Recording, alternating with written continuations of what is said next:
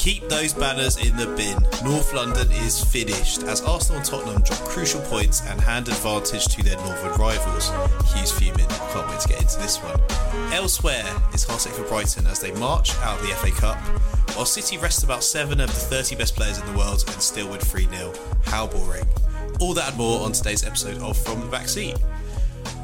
How you doing, Hugh? You've had a couple of days to marinate? Yes, How's, mate. how's it going? How's it going, mate? Um, football side, I'm a bit under the weather and my voice is gone, so I'm going to talk less this episode. Basically, that's the only way that we can get through this. We'll get There on to the football. I'm actually Listeners- feeling quite ambivalent about it all right now, which is good. It's pretty. It's a very strong, strong way to describe your feelings. Yeah, well, it is quite a contradictory mood, isn't it? Trying to see the positive when it's an overwhelming negative. Yes, you've bottled it, so he's hit the bottle, listener. Those are my thoughts. Nah, we'll get into it. It's not a bottle. it's not a bottle. I've thought about it long and hard. It ain't a bottle. Luckily for you, we don't have to talk about it first because we can talk about the biggest bottle jobs in the Premier League, probably. Newcastle six, Tottenham one. Oh my days! So I was on the train back from the airport, and I've got live score on my phone, and I was looking at it, and I was like, "What the hell is going on with my phone right now?" Because it was around the time when the government was trying to sound an alarm on everyone's phone in the UK. So I Yeah, you know phone what? was going haywire. Before we get into football, I didn't get a fucking alarm at 3 p.m. That's I'm a good thing, mate. That's a good thing. No, because what if like a tornado comes and I don't fucking know about it? Then I'm just gonna walk straight into it. What have people done up until this moment? They've just used their fucking eyes. I can only presume that we're getting closer to nuclear destruction. It's the only reason I can think as to why on earth they would just implement a nationwide alarm. It was super sus. If I put my conspiracy theory hat on, I feel like since COVID, the government realised that UK, the UK population will basically do whatever they say if you just make it seem like it's a crisis. And so this is probably just the start of just sounding the alarm at random to make people go home to control traffic or just any number of bullshit. Just reasons. seems a bit redundant, doesn't it? Because if Big Vlad sends a nuke our way, I don't know what a text is going to do. But there you go. Yeah, I don't, I don't think going and sitting sitting in my lounge is going to change anything. no, but oh, guys, there's a nuclear bomb on the way. So Oh, All right. go home, put the kettle on. I'm glad they sent me a text. There you go. It was proper jarring, mate. I was on the train and the train was just like just sirens going off left, right, and centre, but none of them quite at the same time. It was a bit oh, apocalyptic. Oh, that sounds awful. I'm glad I didn't get it, but yeah, I don't know what's going on. I must be on the blacklist with the Tory party. But there you go. Anyway, speaking of nuclear destruction, naughty things happened at St James's Park this weekend. Indeed, they did. Indeed, they did. What a mess. What a hot mess. And at the time recording, someone's head had to roll, and it's Stellini's. So, as we tweeted last week, true. Tottenham might need to start looking for an interim interim manager, and they've got one. Ryan Mason. His floor name is is yours, my Ryan. man.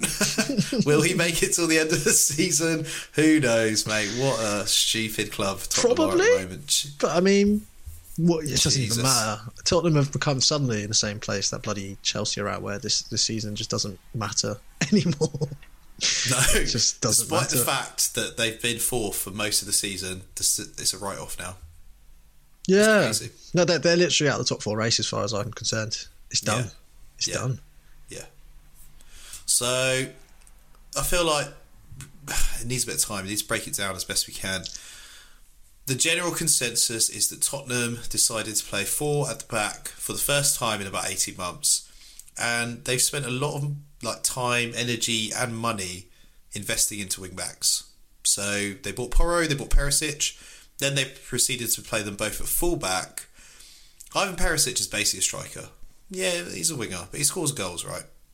So to have him that far back with a centre back pairing of an out of form Romero and Eric Dier, they're just terrible Eric Dier. It's weird It's that just a mess. It's unbelievably bad. And I don't really know why Steele went for a back four in this game.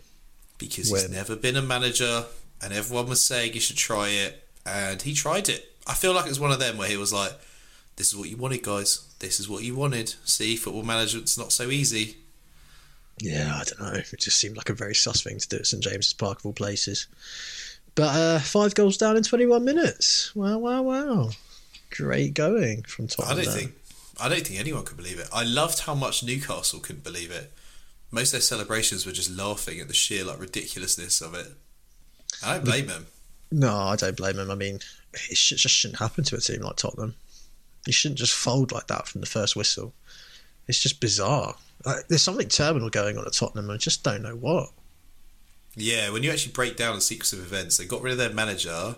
Their director of football has been banned from football. Um, their interim manager's gone. Harry Kane is very unlikely to sign that contract at present. And you look at the rest of the squad and you're like, it's really average. It's really, really average. They got a nice stadium though, to be fair. But So yeah, it kind of feels like you know when Arsenal moved to the Emirates and it was just a bit crap, but they have the new stadium. Like maybe they're just at the start of this transitional bit. Hmm. But they spent a lot of money last summer, and they've got basically a new squad from you know previous iterations of Tottenham. And without Kane glossing it over, I just I just don't know. It's just an average team without Kane now. well, yeah, they they'd just be down with Chelsea, wouldn't they? Without Kane, realistically, they'd be just slumming it in sort of mid-table. Mm. Yeah, it's a worry. And if he goes in the summer, it's a real worry for them. I don't know if Newcastle were utterly brilliant or Spurs were just abject. Maybe it's both. I think this is the culmina- the culmination of both, isn't it? Where one team's really awful, one team's really good, and yeah, six one, just a pretty chill scoreline, really. Five 0 after twenty minutes. I'm a bit disappointed they didn't go for the record. Don't need to. It was there. 5 though. 0 in 20 minutes, so yeah, I know, but just save yourself for the rest of the season. Can you imagine that? Ten 0 It would have ended a lot of careers. Daniel Levy would have been. He would have been on the next plane out of London, never to return. Well, I think they switched to a back five, didn't they, Tottenham, and got some sort of control back, but hmm. it's a bit late at 5 0 down, isn't it? it's a little late. I feel like a 2 0 it would have been fine, but I suppose you can't make a sub within nine minutes, can you? There are just some rules. If they had, maybe it wouldn't have been such a cricket scoreline. Now, Lloris has had a shocker in this game, hasn't he? Mm. I think that might be the end. What do you think that means for him? I feel like it's very hard to come back. A lot I of feel- Tottenham fans wanted him to go last summer. Realistically, they feel like he might have outstayed his welcome, and yeah, conceding five goals in twenty minutes and just not really making any impact whatsoever. It's not a great look. It's a sad end to a good career. Uh, I wouldn't say it's a sad end. He's 37. and, I mean, David Raya has been linked to Brentford, linked from Brentford, you know, since even last year. So I always felt like this was going to be his last season anyway. But yeah, that getting subbed off at half time is uh, pretty acrimonious. It's a nasty final chapter, to be honest. Yeah, that's probably the end of him. I'll be surprised if he carries on playing after that. Absolute shocker that. Same, and that'll mean the armband is handed over to Harry Kane full time. Do you think that's enough to keep him after that performance? I mean, he must be looking at Newcastle like Jesus Christ. I know we're supposed to be roughly at the same point, but they're going in one direction and we're going in the opposite. I don't know. Harry Kane's a bit of an outlier, isn't he?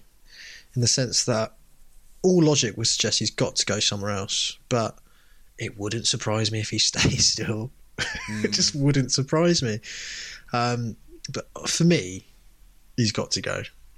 I swear he only stayed last summer on the basis that he, you know, believed in Conte. Um, Yeah, and now Conte's gone. I mean, what's the draw for Harry Kane to stay, really, apart from his loyalty to Spurs? yeah, which is it's going to be tested. One year left on that contract. You feel like Daniel Levy will want to make some money on him. I can't see him re-signing at this point, so it, There's it no, makes sense. There's nothing there. There's nothing there currently to hang on to. Who goes for him? Do you reckon?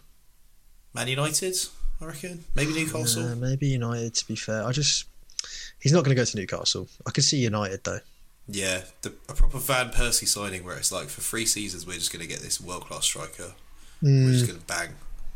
It actually would suit all. To be fair, so Would it'd would be weird seeing him in a top that isn't isn't bloody Tottenham. So it would be really weird, but I think it's time. But yeah, just a huge victory for Newcastle. Really big statement. They're nailed on pretty much for Champions League now, and I feel like it's going to be hard to wrestle that spot back for Tottenham, Liverpool, Chelsea. I think top four's Present. decided now. To be honest with you, Yeah, I think so too. It's a big old gap, and none of the teams below that line look capable of winning all their games. Hmm. So, I think with the games in hand that the top four have as well, minus Arsenal, yeah, far and away. So it's a scrap for Europa League places now, really, for everyone below. Yeah, literally. Probably our best route back into the Champions League next season. Yeah. You never know. Might be good for you guys just to play some weaker teams in Europe for a bit. Yeah. Stay away from Real Madrid for one season. literally, stuff of nightmares, mate. Every time. And I'm always like, yes, perfect. Revenge time. But it's not like seven in a row. They're probably just better than us, period.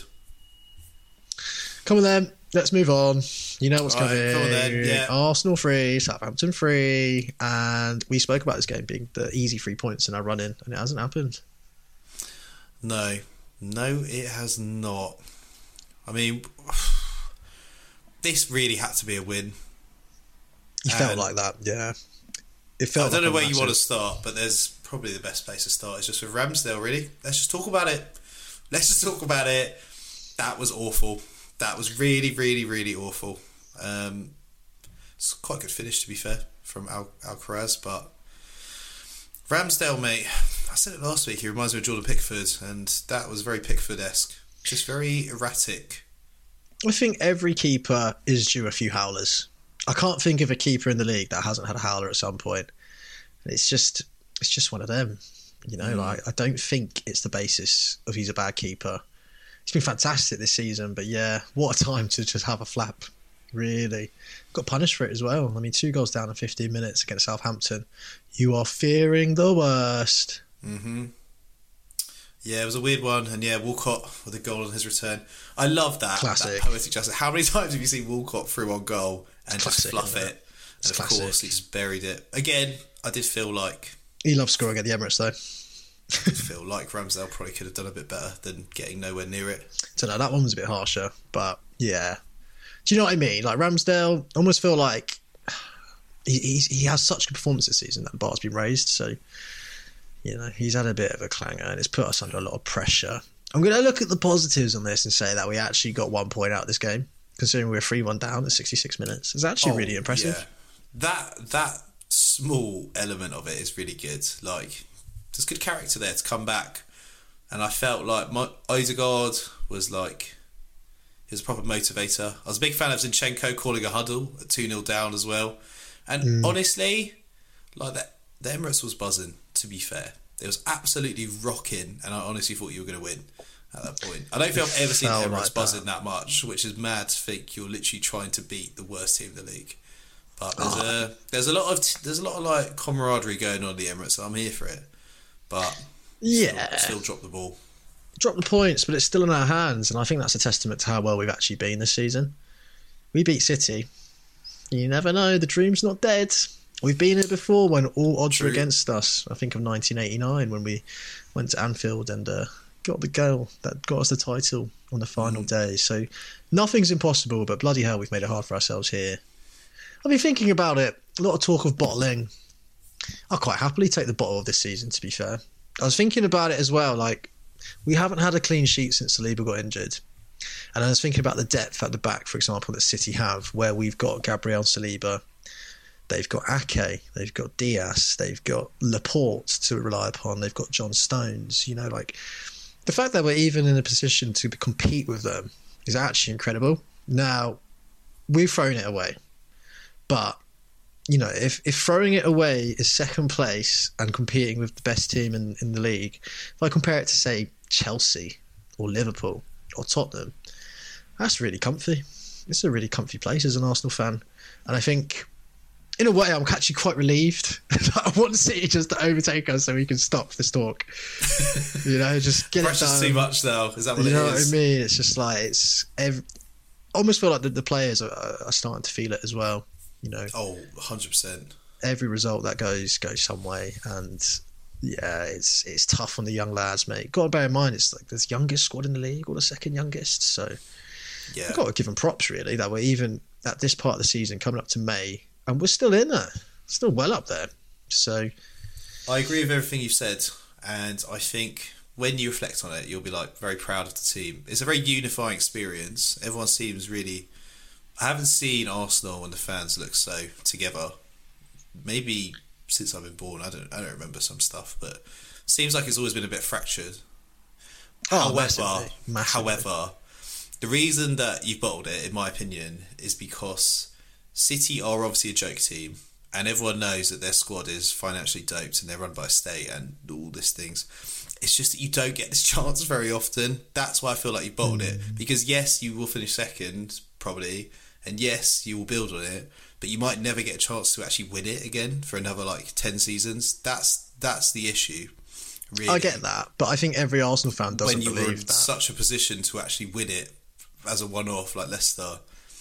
It's just, I don't think it's a one-off though. That's the thing. It feels different from Leicester. It Leicester was just you know, it was a crazy, crazy season where everything went right. What Arteta's built with Arsenal, I don't think any Arsenal fan feels this is a one-season wonder.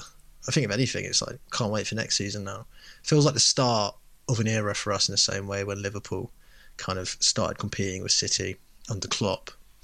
You know, we've got a style of football that's distinctive. We've got Champions League to look forward to. We've got one of the youngest squads that are only going to get better, and we've got the money behind us. And I, we have so much faith in the scouting team that I really do feel like this is just the start of something special. And I think that's a lot to be excited for, to be honest. And Arsenal fans don't lose hope. I think we'll be back round there next season. It's our time. It's finally our time in the top four, baby. It is your time back in the top four, and I It agree is, that man. it will be. It, your squad is great, and it's going to be fun to see how it plays out. It's just that City won't fumble the bag like they did at the start of the season. No, They'll be but back. you They'll know be what I mean? You've listed it there'll be inevitability about it. This is a financially doped team that is literally under investigation, owned by Abu Dhabi. I mean, Nothing will happen. Nothing will happen from it. no, no, sure no, of it. course not. No, they've got the best lawyers in the world, but you know, this is what we're up against, mate. So the fact that we're even going to theirs next Wednesday, which is a stupidly massive game, and you know that's going to be the game that really decides it. Well, actually, it might not be, but it's still in our hands, and that's just so exciting, mate. I, just, I love still in your this hands. season. I And. I'm rooting for Arsenal to win because I'm getting so sick of Man City potentially winning everything. It actually it's actually annoying me a lot, and it's not even my team. It's just annoying me because it, just it's ruining Oh, the you product. know, it's- man. it's- you know what, It's though? ruining the fucking product. The thing Prem. is, is like at some point someone needs to step in and just be like, listen, no one's going to watch football in England. We're going to lose the product. And they're all about the products, mate. They've spent so much money marketing it as the best league in the world. And now it's turning Yeah, into a but- farmers league because someone's just breaking the rules. they're breaking the rules, but also like when you've got someone like Pep with a squad like they've got, like they probably would have win. They're going to win anyway. I get, I get your point, but I feel that you have to give credit to Pep and what he's done to English football since he's come in in 2016. He's actually changed the game, and it's no He has changed the surprise to me changed the that they are, you know, dominating because he is the best manager in the league and they play the best football, and it's revolutionary what they've done. You know, I, I was talking to my flatmate about this. Think about it before 2016, like playing out from the back. What? Oh, I love it, mate. I mean, the sign that he's changed the game is that Burnley have adopted it. Obviously, Vincent Kompany is a pupil of Pep, but Burnley, the most Brexit team you can think of, Oh, mate, top from to the bottom, back. Top to bottom. It's, it's not even like a question. Sunday League. Yeah, out everyone will be playing it from the back and forevermore. And most you know- influential manager, also think about it like this: you know, for 40 years probably. pre-Pep, were we good in Europe? Were we fuck? English teams have been useless in Europe pre-Pep, and now post-Pep, how many teams have made it to Champions League final from England? Liverpool That's 2018. so true. Even Liverpool the won it national team. 2019. 2020, okay, that was Bayern. Then 2021, Chelsea. Then Liverpool the next year. City. So many teams are making it. You know, we are we are top dogs, and I think the quality of football that. Anyway, this is meant to be about Arsenal, Southampton. We'll come on to City, but this is what I mean. Like to, to put it short, like when you actually list out what we're up against, and you know the team that we're up against, it's no failure this season. We still It's no failure. It's just when the opportunity is there to do something extraordinary, you just have to take it. Hey, and you we just still fumbled it. could. We haven't You still it could. No, it's true. You still could. It's just it's a lot harder than it needed to be now. Yeah, well, now it's like we have to beat City and we have to beat Newcastle away, which instead is like of not losing. But you know so- what? Sometimes knowing exactly what you got to do, that clarity can be the difference. But you know, yeah, I'm hoping that these these three disappointing draws will will culminate in a massive performance at the Etihad. But we'll probably get trashed, Yeah. and, and that's You've only that. got to beat City, and then it's just all back in your hands, and the mood changes. To be fair, but beating City at the Etihad is fucking hard. About but you know what? time. Palace do it pretty regularly. Small teams will just go away, concede 35 shots and just nick one.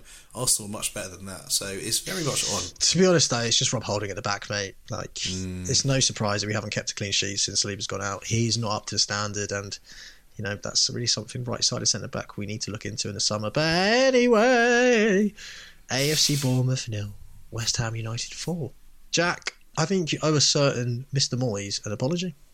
I refuse to apologise to Moisey. I- I think you owe what- him an apology. What I will say is, when the pressure's on, mate, he's a fighter. He don't give up, and I, I respect that. When the pressure's on, mate, Moisey does turn up, and the team turn up for him. So there's life in the old dog yet. I still think he needs to go at some point, but you know the team seems to be behind him, and fair play, they've all but secured survival. I think now with that I win over think so. Bournemouth, I because had they so. lost, they'd be well in the mix. But now, yeah, they're, they're six points away from the relegation zone. I feel like one With a win- game in hand as well. yeah, one more win and they're probably safe. So fair play to you, Moisey, mate. You're actually teeing up quite a good season because you're in the semi-finals of the Conference League as well. Exactly. Put some respect on his name. I'll reserve my apology to see how that because it basically depends on European triumph, doesn't it? If they do that, then he's the, he's the goat. But if they fail that, then it's been an awful season. It's it's honestly that binary, really. Uh, it really is. But they could win Conference League. Surely they've got to be the strongest team left in the Conference League. You know what I mean? Yeah, I'm pretty sure they are, but you just never know in those leagues because you don't really know any of the players at, at the other like sort of second tier European. Like, could you name any Auxerre players or any of that, or like you know, you just don't know. You don't know what they got. It's true. It's true. And they did kind of struggle against Ghent initially before they actually Exactly. walloped them. So, yeah. I mean, they had disappointment before, but you know, I put it to them. They've got a strong squad. Everyone's coming into form as well. It's all kind of gelling at the right time for them, really. Yeah, hundred percent. And you know, they do always say it's how you finish the season as well. That's what people really remember. So if they go on a mm. big romping run now and tie up a trophy, they'll be like David Moyes, mate, five year contract, and then he can walk away with a big payday in October. so it's a win win for everyone, really, and that's very possible. He's still getting the boot this year. I'm. Oh, I I'm pretty certain, yeah. But then also, like you say, if he wins the European trophy, he bows out on a massive high, and everyone will look back fondly on his time because he has overachieved, in my opinion, at West Ham. He has. He has Yeah. hundred percent. But he just hasn't got the best out of his players. But he's starting to work it out a bit. What I will say is, I know we've been crediting Bournemouth, but it's quite evident that they left it all on the pitch in London against Tottenham last week. so, yeah. I think, I so. think I think they've just given a little bit too much, winning like three of the last six, and seems like they were just not quite on it in this game. That couple percent really makes a difference. And also, do you remember? It was when Bournemouth stopped being good and started being awful again, and all you had to do was cross to the back post, and you would score any hmm. corner, any set piece. All of West Ham's goals, if you break them down, is a cross to the back post. Either a header, first two are headers, or even Declan Rice just coming in at the back post. So that weakness really needs to get fixed ASAP because otherwise, I think they play Southampton next. I'll be Southampton. I'll just launch it to Che Adams at the back post every chance I get. Yeah, it's a bit of a worry. But then also last time they had a dip in form and we all started saying, oh, they're, they're done. They just came back and absolutely smashed it. So it's really hard with this Yeah. Bournemouth team. Only one more win, I reckon, and they're good as well. I think 37 is a magic number this season, looking at it. I think so. And I think they'll pick up at least one more win for sure. Yeah. So, you know what? Have a week off, Bournemouth. You deserve it. That's the You thing. beat- Like, you can take a 4 0 trashing if you're Bournemouth if you're beating teams like, you know, Liverpool and you're beating teams like fucking Tottenham. Exactly. Do you know what it's I mean? All, it's, it's, all, it's only three points. It's only three points at the end of the day.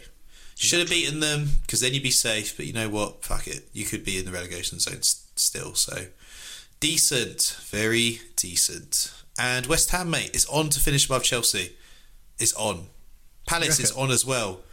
If they all play their cards right, Chelsea could be the lowest ranked London club in the Premier League. It's on, that would be guys. beautiful. That would be Make beautiful, it fair. happen. You're not wrong, actually. They win their game in hand. Chelsea fucking dire straits. Yeah, it could happen. That's what I mean, It it's could on. Come on, guys. Do Please. it for the bragging rights. Do it for the bands. Do I'd it for the to see- memes. I'd love to see Chelsea down like 4 2. That'd be amazing. Exactly. Come on, Roy. Come on, David Moyes. Come You've got Aston. this. Do it. The old boys. See it through. Yeah. Um, right. Liverpool 3, Nottingham Forest 2. This got unnecessarily dicey, to be honest. Feel like we were having a nice time chilling. But yeah, good game, this one.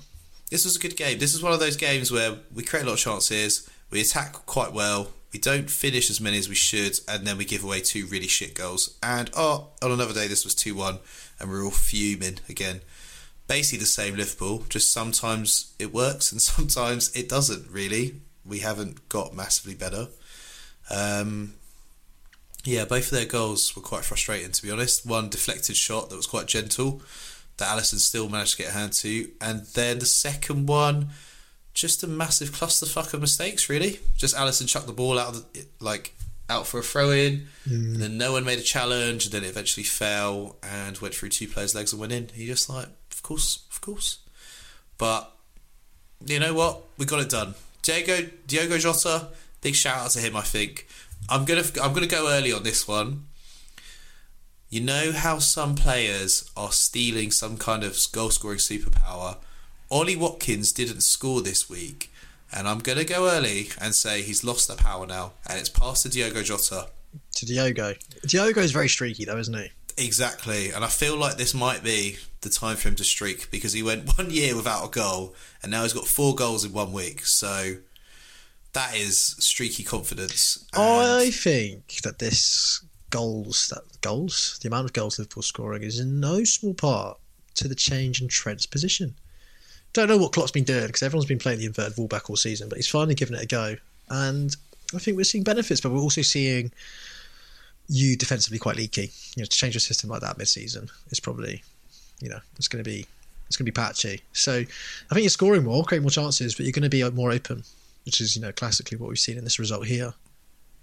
Definitely. What we're doing is we're asking Konate to basically play right back and centre back now, and he's honestly doing a pretty good job. I've been really impressed with him. Like, Well, it's like free. It's it's free at back, right? You know, free Yeah, at back but- when you got but- the ball, and then four at Yeah. the back when you don't. So But Fabinho's turned into some sort of zombie, so he's not really doing anything. So Konate is just having to clean up the entire right hand side of the pitch most of the time. Um, ideally, we'd get a defensive midfielder who could do that, but Henderson used to do it great. But he's also an old boy now, so Konate's having to do a fucking load of work behind it all. And he's probably the only person with enough pace and energy to actually fill it out. So fair play to him, fair play to Trent. He's getting assists again. That's nice for us. Um, yeah, he looks happier in that system. So I wonder if that'll be a mainstay. But then you have to get him a right back in it, really. potentially, yeah. It's all very confusing. It's all very confusing because he's a bit of an enigma. He's what we really need is the new N'Golo Kante, and then everything will be fine. Right, that's all we really need. Don't, Don't need to overcomplicate it. His name's Caicedo. His name's Caicedo. We need to go all in on Caicedo and just get it done. He looks great. Yeah, Caicedo looks so good, so good. Um, so yeah, one one interesting note: Forest, they're obviously awful away from home. Basically, picked up about six points all season. They left Brennan Johnson on the bench, mate, and just flooded the midfield, and it almost worked. They're negative, questionable tactics, but I just feel like sometimes just play your best striker if you're away to a vulnerable team with a leaky defence. Don't leave him on the Oh, bench for 70 don't minutes. I know it's simplistic, but understand because you know until the 70th minute they were two two. So Yeah, but it was lucky rather justified. than like it was just yeah. I suppose it's happened enough that Liverpool and being unlucky we're just a bit shit. I just feel like he would have wrecked us, so I'm kind of glad that he wasn't playing. yeah, I feel like Nottingham Forest have got the hardest running of the whole bottom six, so they are Yeah, not looking good. I They're- feel like we're starting to think the top, the bottom two might be done now. Southampton and Forest, Southampton definitely. and then it's just a straight shootout between Leeds, Leicester, and Everton. Hmm. And I wouldn't like to call it. nah, nah, nah. Let's give it a couple more weeks before we Yeah, have an idea there. Last last point of this game, Mo Salah matches Robbie Fowler's record, 183 goals for Liverpool in 298 games. So he's reached that that record 70 games quicker than Robbie Fowler. What do you think about Mo Salah? He was a non-Liverpool fan because obviously as a Liverpool fan, I love him. I think he's greedy, but I think he's great. I always feel like we don't know. I don't know. Since his first season, maybe it's hard to, to rate him because he was so good, and he's just been like very, very, very good since then. He's not as rated as he should be. We've long had this view. A lot of more people prefer Sadio Mane as a neutral than they do to Mo Mhm. Salah. And it's just kind of, I don't really know. I don't want to say it's xenophobia, but maybe it is. I don't know. I mean, that's crazy stats, isn't it? 183 goals for Liverpool in 298 games. Um, I just don't think he's the kind of player that people warm to. And I think it is the greediness more than anything. And I think Salah is very much a numbers man. You know, he'll score two goals, but he'll take 10 shots and he'll shank about eight. And I Very think true. I think people just have this idea that he's not as good as his numbers back up to be, even though he absolutely is. Do you know what I mean? Yeah, I know what you mean. It's it's a confusing one because do you know what I think it is? I do think there's an element of that people just don't really they don't really know him as a personality, and so you only judge him by what you see on the pitch. Like people like to get to know people, I guess. He doesn't do You know what, as well, though? There was that whole contract saga as well, which I think people, because his, his agent is a wanker. So I think True. there's this idea about Salah, which is, and also I think of someone like Drogba, whose stats are criminally worse than Salah's. But you think of Drogba, what do you think of? You think of his performance against Bayern Munich, that last minute goal to take it to extra time, and then his winning penalty. There hasn't really been a Salah moment I can think of. Yes, he scored some bangers, but you know, in those big finals, he got basically judo flipped by Sergio Ramos in one final, and he was anonymous against Real Madrid in the most recent one. And it's Very it's harsh. harsh. Very It's harsh. I mean, do you know what I mean? Like, this is what people remember. In the Do you know what I League final. It was a shit pen, but I think that's very harsh. He's got a lot of good moments. A lot of no, really, he does. big I'm just saying, though, what was that defining moment? You know, like Divock Origi's a man for the big moments. True, but I guess he's the man who gets you there. You're just asking me as a neutral. I'm just, you know. And I'm rejecting it. I regret asking you. Put some respect on his name. No, no, I do. I do. I was just saying, you know, there's no, for me, I can only think of that Chelsea goal where he absolutely banged it past Kepa a couple of seasons ago. I'm like, oh, yeah, I remember that. But it just doesn't amount. You know, like, it's not a significant moment that most done in my head I can think of. Very harsh. Go on, Very give me one. Give me one. Give me one where he is single handedly got you a title or, you know, like a memorable Well- moment. Give me one. I think memorable moment. There's a goal against Man City where we're losing two one, and we couldn't. We had to not lose that game. Oh, what? The, and the, he Pus- goes the past Puskas winner. like yeah, yeah, he goes past like five players and, and scores. That was a sick moment. It's a sick Do you, want- do you moment. want more? Or Well, I mean, like, I'm not talking sick goals. I'm talking significant moment that dragged his team to glory. You know, like the I'm him performance. Mm, See, you're struggling. you're struggling. yeah, because I guess I guess he just consistently bags goals, so we don't we don't need those moments as much. But then, yeah, you are right. I guess in the few moments we did need it, come off the man, come off the Origi. I think so. in those moments, he goes missing more often than not in those big games. We all know weird one. that he It can is a get a, hat trick against Norwich. Yeah. You know, same for like Luis Suarez in a way. But anyway, let's move on to the Behemoth, the unstoppable force. Manchester City three, Sheffield United nil. Bouncing over to FA Cup. Why not? yeah, we just um, go straight to FA Cup. We do what we want these days. We do what we want. We do what we fucking want. Yeah, man. So I didn't watch this, so you can tell me about this. Hugh, I'll be honest, mate. I've only watched the highlights, so we'll keep this Oh, breezy. no. Oh, no. um, Manchester City have a fucking unreal squad, and Sheffield United, although having a great season, are 20 places below them. So this was pretty much a done deal. Hmm. And it was a done deal. The only shame was that, that like Sheffield United gave away quite a silly penalty to open the scoring. And obviously Man City scored it. It was interesting though that Haaland walked over to take it, but Mahrez took the ball and then took it. That was absolutely fine because Haaland obviously missed his penalty midweek against Bayern. I feel like that's quite a hmm. ruthless system, but you know what? Nothing Nah, like a no, no, no. competition. Mahrez is the penalty taker at City, so Is he? yeah. I thought Haaland's taken over it by now. Nah, Mahrez is the, is the one. I just don't think he was playing against Bayern because they rested all their players in this one, didn't they? Really, all their big players. I've seen Haaland take quite a lot of pens this season though. Is it just a, is it just a coincidence that Mahrez is not on the pitch every time? Pretty much, yeah. Fair. Well, there goes the end of that minor bit of controversy and minor talking point of what was just basically a procession. Um, Mahrez scored three decent goals. They're all different. One of them was one of those cool things where he basically ran in a straight line, but shibbied one way, shibbied the other. Both the centre backs got a bit confused, and he just ran through the middle and scored. So that was nice. Um, let's just talk conceptually, mate, because neither of us are that interested in this game, to be honest. and neither were the fans. Many empty seats in this semi final. Across Saw both semi finals, a lot of empty seats. There are two. There are two views on this. Basically, the official view that I believe is that the game's played at Wembley because Wembley costs a lot of money to build, and they need to get the money back, so they Yeah. move it all to Wembley. Um, but it does sometimes feel a bit nonsensical to not wait and see where the teams are. If you've got one team in Manchester, one team in Sheffield, play at Villa Park because it's it's close to them. Don't make both teams who are in the north go down to the south to play the game. You know, doesn't really make sense.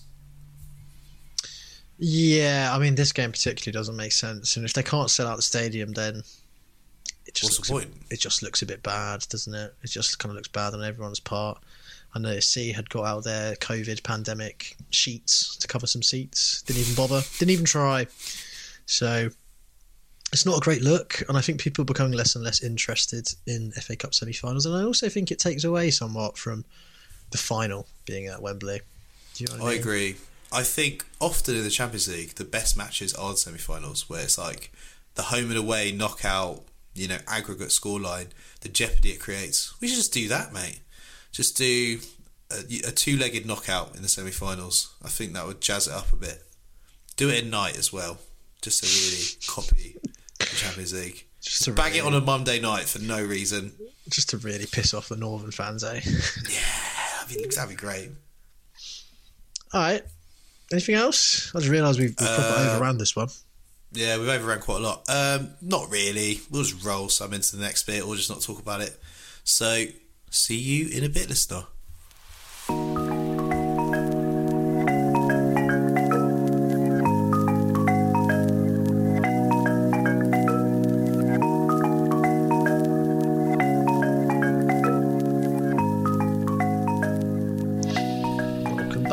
Backseat Football Podcast. We are going into the other FA Cup semi-final, and that is Brighton and Hove nil, Manchester United nil. United win seven six on penalties.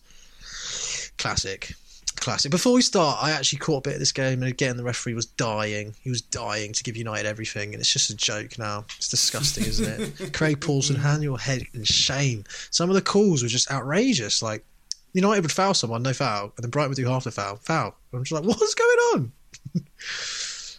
It is That is bad. bad. and Brighton That better is team bad. throughout this whole game. I'm just going to put it out there. United, It's obviously, Obviously, Brighton are always the best yeah, in every game, even if they yeah. don't win. So I'm a bit disappointed for Brighton. It'd be nice for them to get their first final, but again, it feels like the start of something very special if they can retain most of their squad, and especially De Zerbi, the manager. yeah, the only thing I'd say is that win or lose, feels like whoever gets to the final is going to get steamrolled anyway. Yeah. So, It'd be quite nice. Quite Save nice your to energy, see City lads. spank United one more time before the season ends. To be fair, so quite looking forward to that. Yeah, I mean, it does set up quite an interesting final because you've got Erik Ten Hag with a cup double potentially if he wins it, and then you've got City chasing a treble. Which one would you rather see of the two? Oh, Would you rather see Man United win both the cups or City win three trophies? I actually want to see City win the Champions League, and I don't know why. Do you think maybe it would just be over? Do you think this nightmare will be over? I just. I think, Pep yeah, maybe. I think Pep deserves it, and also loath to see fucking Real Madrid win it again. So, it'd be nice. It'd be nice to see Madrid humbled this year. It'd be nice to see AC Milan or Inter win it over over Manchester City, of course, but I just can't see it happening. 100%. I can't see that happening. Uh, but to answer your question, yeah, I, just- I really hate United, so I really don't want to see them win anything else. Um, It's just like the it theory, is, mate. yeah, yeah. It's, It's better to see your rival stumble. well, like you say, who yeah. You know, City, it's like, oh, well, they're City. You know, they are that team, so Yeah, it's just it's just it's just an asterisk that we all hang on to. Never had a United really anyway. didn't impress me in this game. To be perfectly honest, they were stale. They weren't very good. Rashford's gone off form, and you know what? The only thing, the only difference is Brighton. Their final touch just wasn't there. They actually put themselves through in a lot of times. Like Mitoma Mm. should have done better on one occasion, and Undav, whoever that guy is, who replaced Ferguson, he's rubbish. He's not Ferguson. If Ferguson was playing, I guarantee they would have won. That is a wound, though, isn't it? You feel like Brighton haven't had a good striker basically since they came to the Prem, and they finally they finally build one basically in a lab, and he's out. for the biggest game of their season, maybe of their entire history, realistically. It is really tough that, Um, and I feel for them. Yeah, tough for them. I think a special praise should go to Wan-Bissaka, who's somehow still knocking around at Man United despite being pretty much the opposite of what they want or need. Thought he Well- was really good. Had a very social media esque run at one point and shackled surprise Mitoma really you. well. And say that Wan Bissaka has the best one-on-one stats for defending across Europe's five top leagues. No, Doesn't shock me at all, mate. What he does. The man's an animal. And now we know which is more powerful one on one defending or a diploma in dribbling. And it's one on one defending. Yeah, Mitoma. Mitoma was So there we go. this game. Although again, he had that chance, and you know his touch let him down, and I think they just choked a little bit. Brighton, they've been in that situation before, but Lewis Dunk for England, putting it out there. Why he's not in the England squad Mate, is, absolutely Lewis travesty. Dunk and Webster. Not even Webster. Easy. Lewis Dunk is Easy win. Like Lewis Dunk is actually elite. Webster, okay, he's good, but Lewis Dunk is ten times the defender that Maguire is. There's not even a question. So I don't understand that. To be honest, I can't believe he's never been in the squad. It shocks me. The real question is, though, Hugh, has Lewis Dunk done it? You know, has he already done it for Southgate? No. So why would he get a chance? He ain't done it. He ain't been there. Yeah, no, He's I not know, one of the boys. it's just you know Maguire didn't even start this game, mate. This just goes to show how far his stock's fallen. Varane's out. You know what I mean? Like, Martinez is out. He's still not He's starting, so, he's Still so not starting. bad. Honestly, I mean, it's it's no surprise that he wasn't playing because Manchester United didn't get battered, didn't concede some goals. He's comically bad at this. Well, the thing point. is, mate, you know, they get a clean sheet this weekend, whereas they got spanked by Sevilla 3 0 in the week. What's the difference, Maguire? Mhm. It's just. Southgate will, will get no friends if he carries on picking him. Anyway, anyway, United deserve to win. No, but they, I knew they were going to win on penalties. I just knew. Yeah, you just 100%. knew. Awful penalty 100%. shootout. No one made a save. Solly March just skied it. Very sad moment for him. Yeah, very sad for him. I hope he bounces back because that Yeah, that's a was a shit pen though. Like, just That's a real the middle, David Gea is not saving anything. Yeah. So true. But anyway, let's move on. Back to the Prem. Leicester won a game. Leicester 2. Wolverhampton Wanderers 1. The Dean Smith bounce. It's in full effect, baby. We said, can he do it after they got humbled by City? Yes, he can.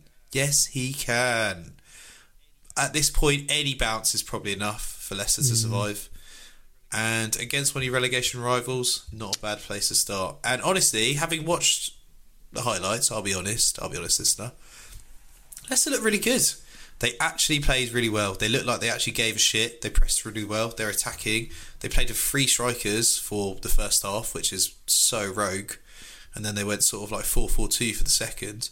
And they didn't have James Maddison for the entire game because he was injured. So I'm not saying the players down tools and they wanted Brendan to go, but probably could have moved Brendan on a bit sooner than this. And they probably would have been absolutely fine. So big up to Dean Smith, mate. Unpopular appointment, but big for him. He got it right. They played well. And you know what? 4 4 2, mate. Maybe that's all you need. Yeah, I I have my suspicions on Leicester. I think it is just the bounce. wasn't as convincing as the highlights made it out to be. To be honest, I think Wolves are just a bit gash up front, aren't they? Yeah, we know that. They got their customary mm. one goal, but unfortunately, they didn't keep a clean sheet, so the mm. win was never But on. yeah, good that they got a win without Maddison, and I think it'd be a good achievement if Dean Smith keeps Leicester up this season because they have been god awful this season, Yeah. haven't they? Oh yeah, it will bring Dean Smith back into the like acceptable managers to pick from because there's always a pool of managers that you know are available, and he kind of fell out of that pool. So, mate, it's got a lot at stake here. I still would like Leicester to go down simply because it will be interesting to see what happens. The transfer carnage would be interesting to Yeah, there's some good players in there that every team's having a look at. Do you know what I mean? There's a lot of good Yeah. players in there. They have they have the most to lose, don't they? They have the most to lose by far. They far. really do. But and I like Leicester. Everyone likes Leicester, obviously, because we like the owners and yeah, they're, they're Premier League winners, Mm-hmm. They're Premier League pedigree, as far as I'm concerned. Well, that is true. So I don't know, but yeah, Wolves will probably regret not winning this game. We've always said on this podcast there are good times to play teams and bad times to play teams, and Leicester. It's basically been a good time to play them up until last week, realistically, and of course, now they've got the bounce. It's a bad time to play them. It's very unfortunate with the scheduling how these things work out, but yeah, I think Wolves will probably be pretty disappointed if they didn't wrap up safety with a win here. They should have been more motivated. They should have gone for them. Yeah, but I think Wolves will be fine. Wolves, I keep saying it about everyone though. Let's just wait and see. When it gets to four games left, I think it'll be very fucking clear. We're getting very close to that point now as well. Yeah, it is getting more clear now. Teams down there are actually doing quite well. They're actually winning quite a lot of games. Yeah, I mean, it, it's, it's one of those ones, isn't it? Like you think, oh, like Arsenal playing Southampton, you, you want to play these, or you playing Forest, you want to play these relegated teams. But if anything, they're the ones that have the most to play for right now, as opposed to like Brentford.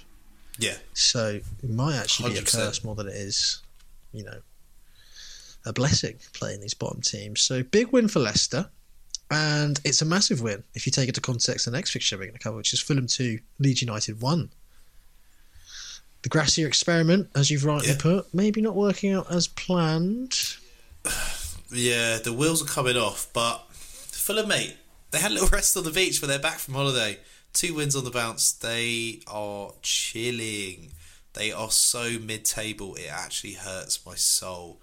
They have nothing to play for apart from being above Chelsea, and that should be enough motivation, guys. Wouldn't it be fun to finish above Chelsea in your first season? Yes, it would. It would be hmm. so funny. It would be great. So let's let's just make that happen. Has it ever happened before? Maybe not. Maybe it's never happened before.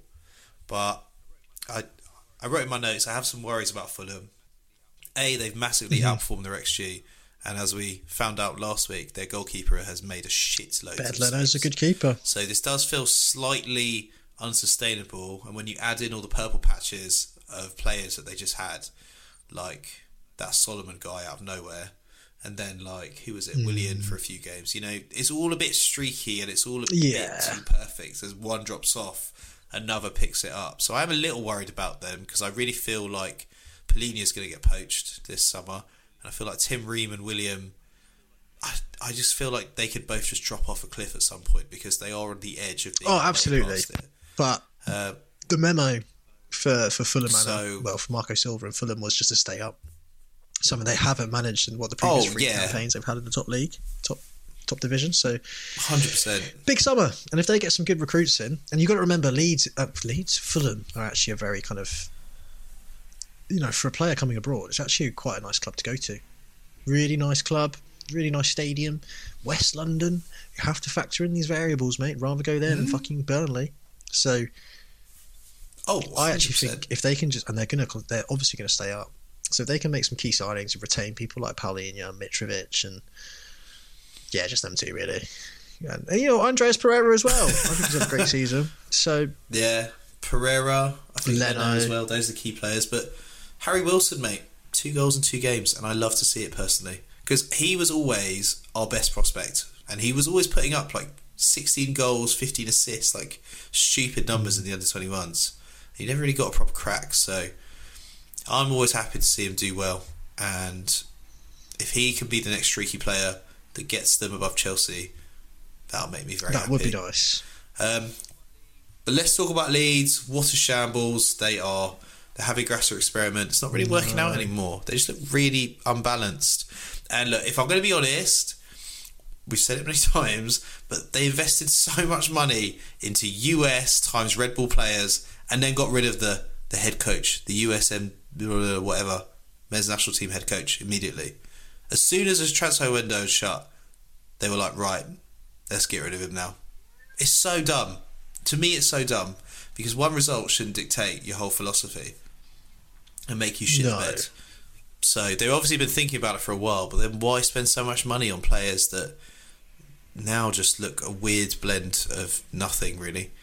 Um, and none bigger than Georginio Rutter, the 21 year old striker signed from Hoffenheim for a cool 36 million pounds. And I had to look into him because I was wondering where is he? What? Where is he? I haven't seen him all season. He's got ten appearances since he joined Leeds, zero goals.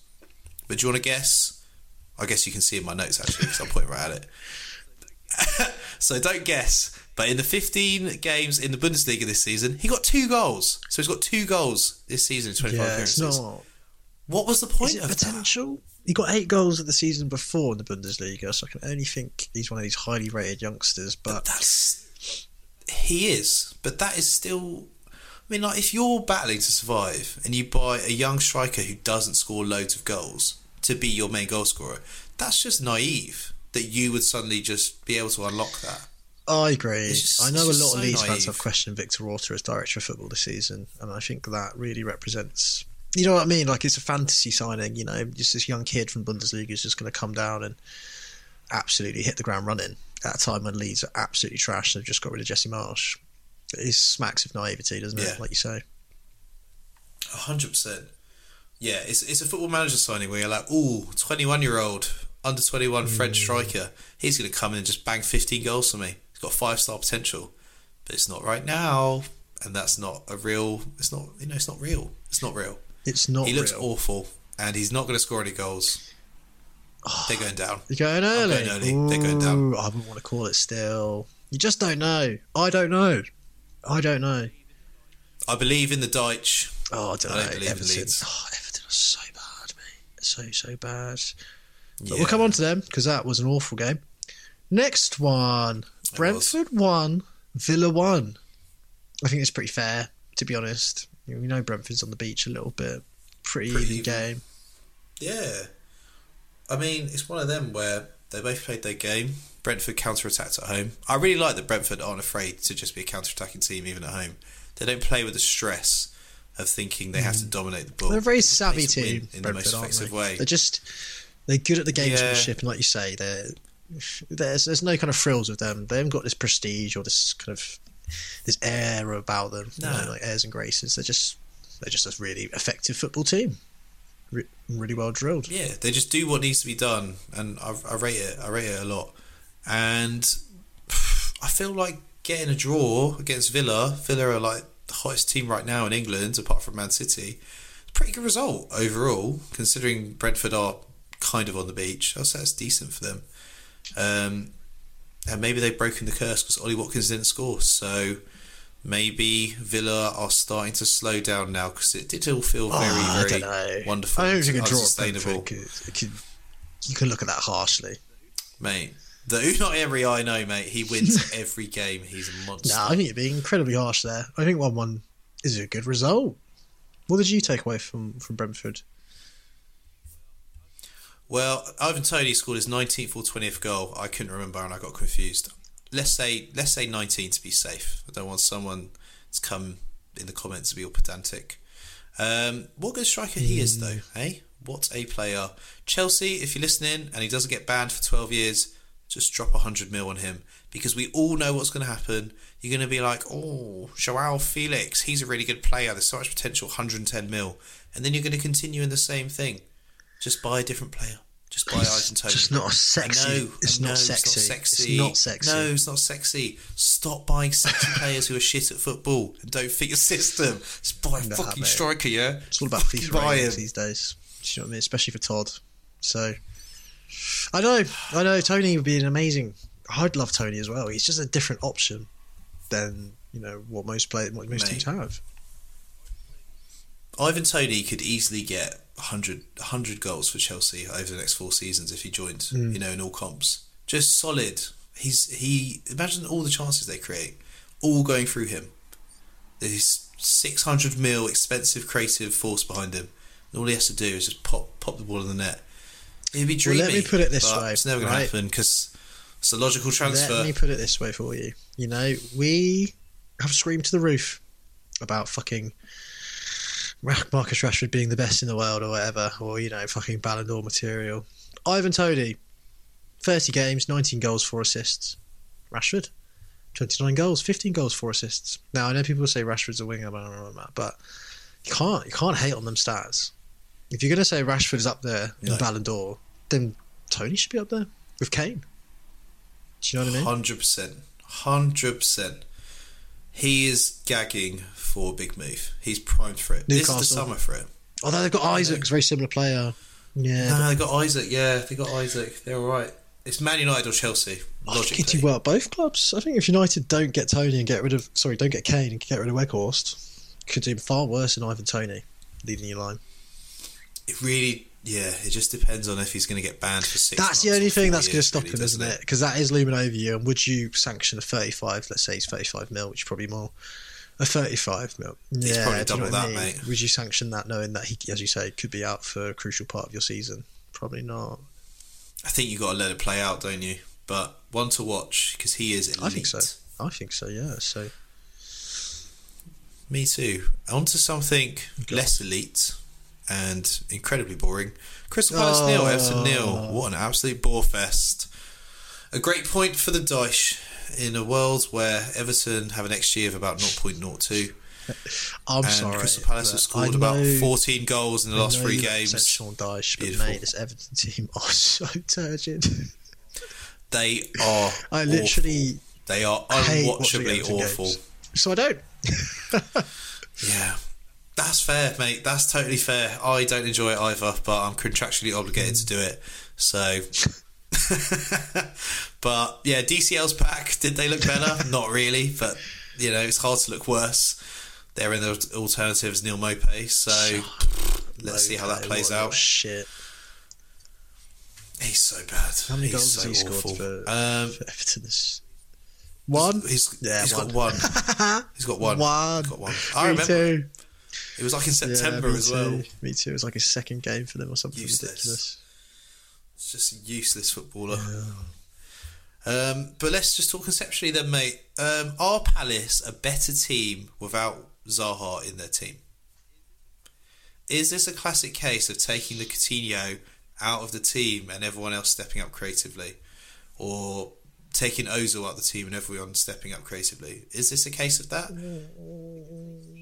Because they seem a better team since Roy's come in and he's been injured, coincidentally. Yeah, Some say the fixtures have been nicer, but Yeah, you know, maybe. maybe. there's something there. Maybe this is life without Wilfried. It's actually well, maybe it's one of those ones where you know, like you've got to pass it to Wilf if he's on the pitch because he's the man. You know, so you're playing less for the team, Exactly. playing more for the individual.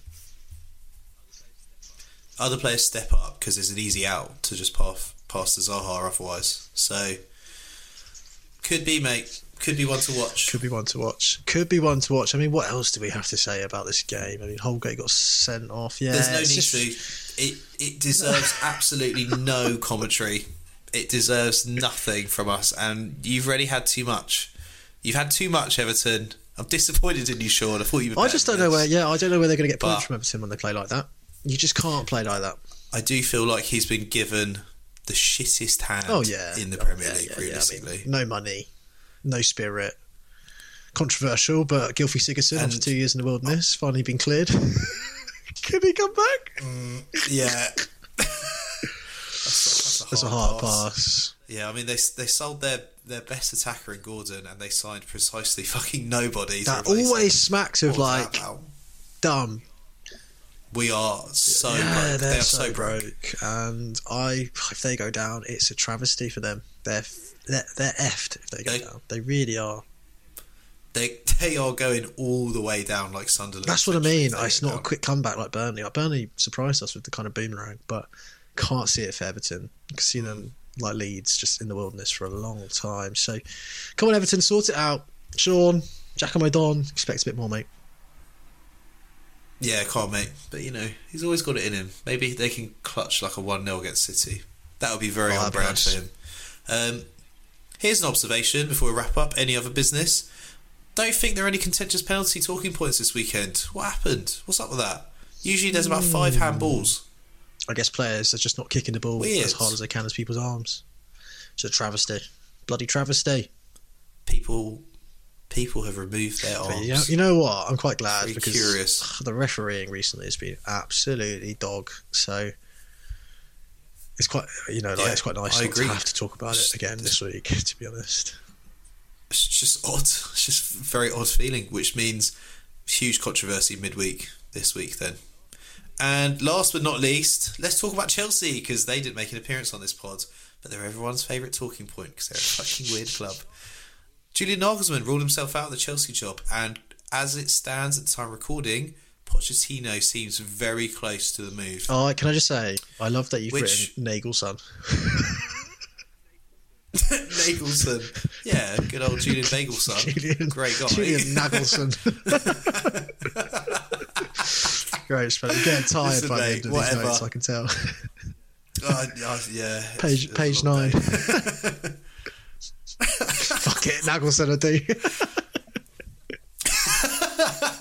It's there or thereabouts. There's no other so Nagels good. this or Nagels that. But yeah, I mean, Poch, for me, Poch seems massively underwhelming compared to Nagelsmann. Like, Nagelsmann is exciting, you know, done really well at Leipzig, at teams that, you know, punching up. I think he kind of struggled at Bayern because they're expected to win. He's never had that. So Chelsea's perfect. They always punched up, you know? That was their thing.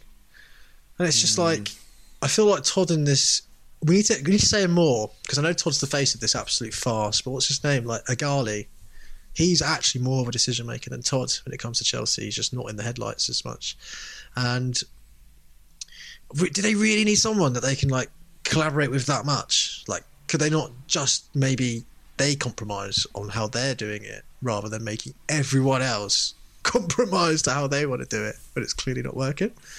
Never, you know think? Never. It's their It's club, mate. nuts, they do what they it? want. It's a bit nuts. Like maybe if they just mm-hmm. actually hire real football people and let them do the football, instead of like you know trying to have Yeah, but, but bro, even with the normal football, they've got fucking like three sporting directors instead of one.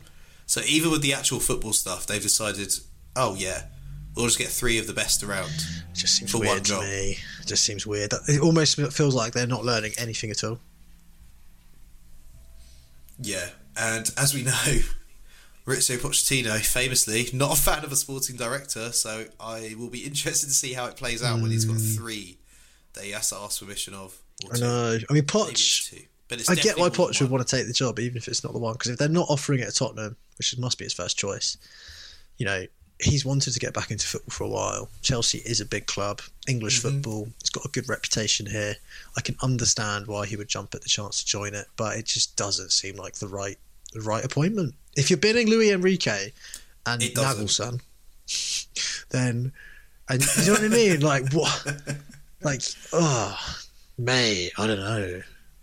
It doesn't it doesn't make any sense to me because they're gonna have to bin so many players because he's quite particular about what he likes and what he wants, and can't see him being happy with having thirty four fucking players all moaning and not buying into it. I just don't think it's the right job for him because at Spurs he had a small mm. squad with a relatively small budget and he got the most out of them. And at PSG, he had a big squad with lots of money, and it was a A lot of egos as well. And Chelsea's very Yeah, much in the latter. Yeah, it's very much in the latter part. It's not like Chelsea's like a ooh. Chelsea's not like Brighton is. Poch would be a much better fit for like Brighton, for example, I guess. Where it's like he's the biggest star there. At Chelsea, he's not the biggest star there still. They're not buying into him necessarily. They're all locked into eight year contracts anyway. They're going to outlast him no matter what, so it doesn't really matter.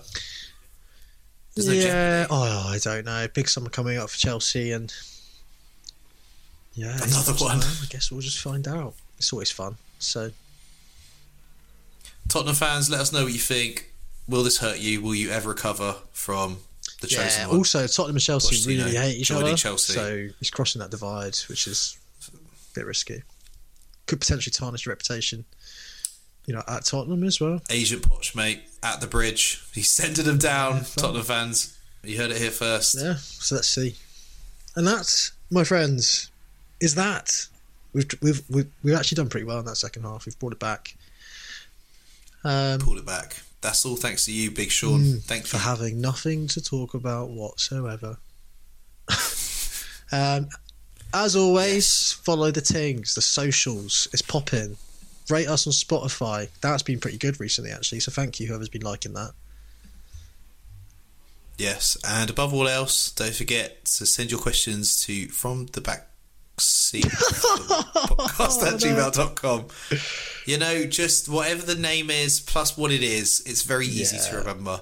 No frills. Send, it. We'll talk about it. and we might we might have to be back for a midweek or Hugh, realistically, because there's actually big boy fixtures Yeah. on Wednesday. So Well, why don't we just do We'll yeah, midweek just for those games? because they'll be the, the biggest games of the season, really. Yeah. Yeah, we could. We'll work it We'll out. work it out. But yes, thanks as always for listening. See you next time from the back seat.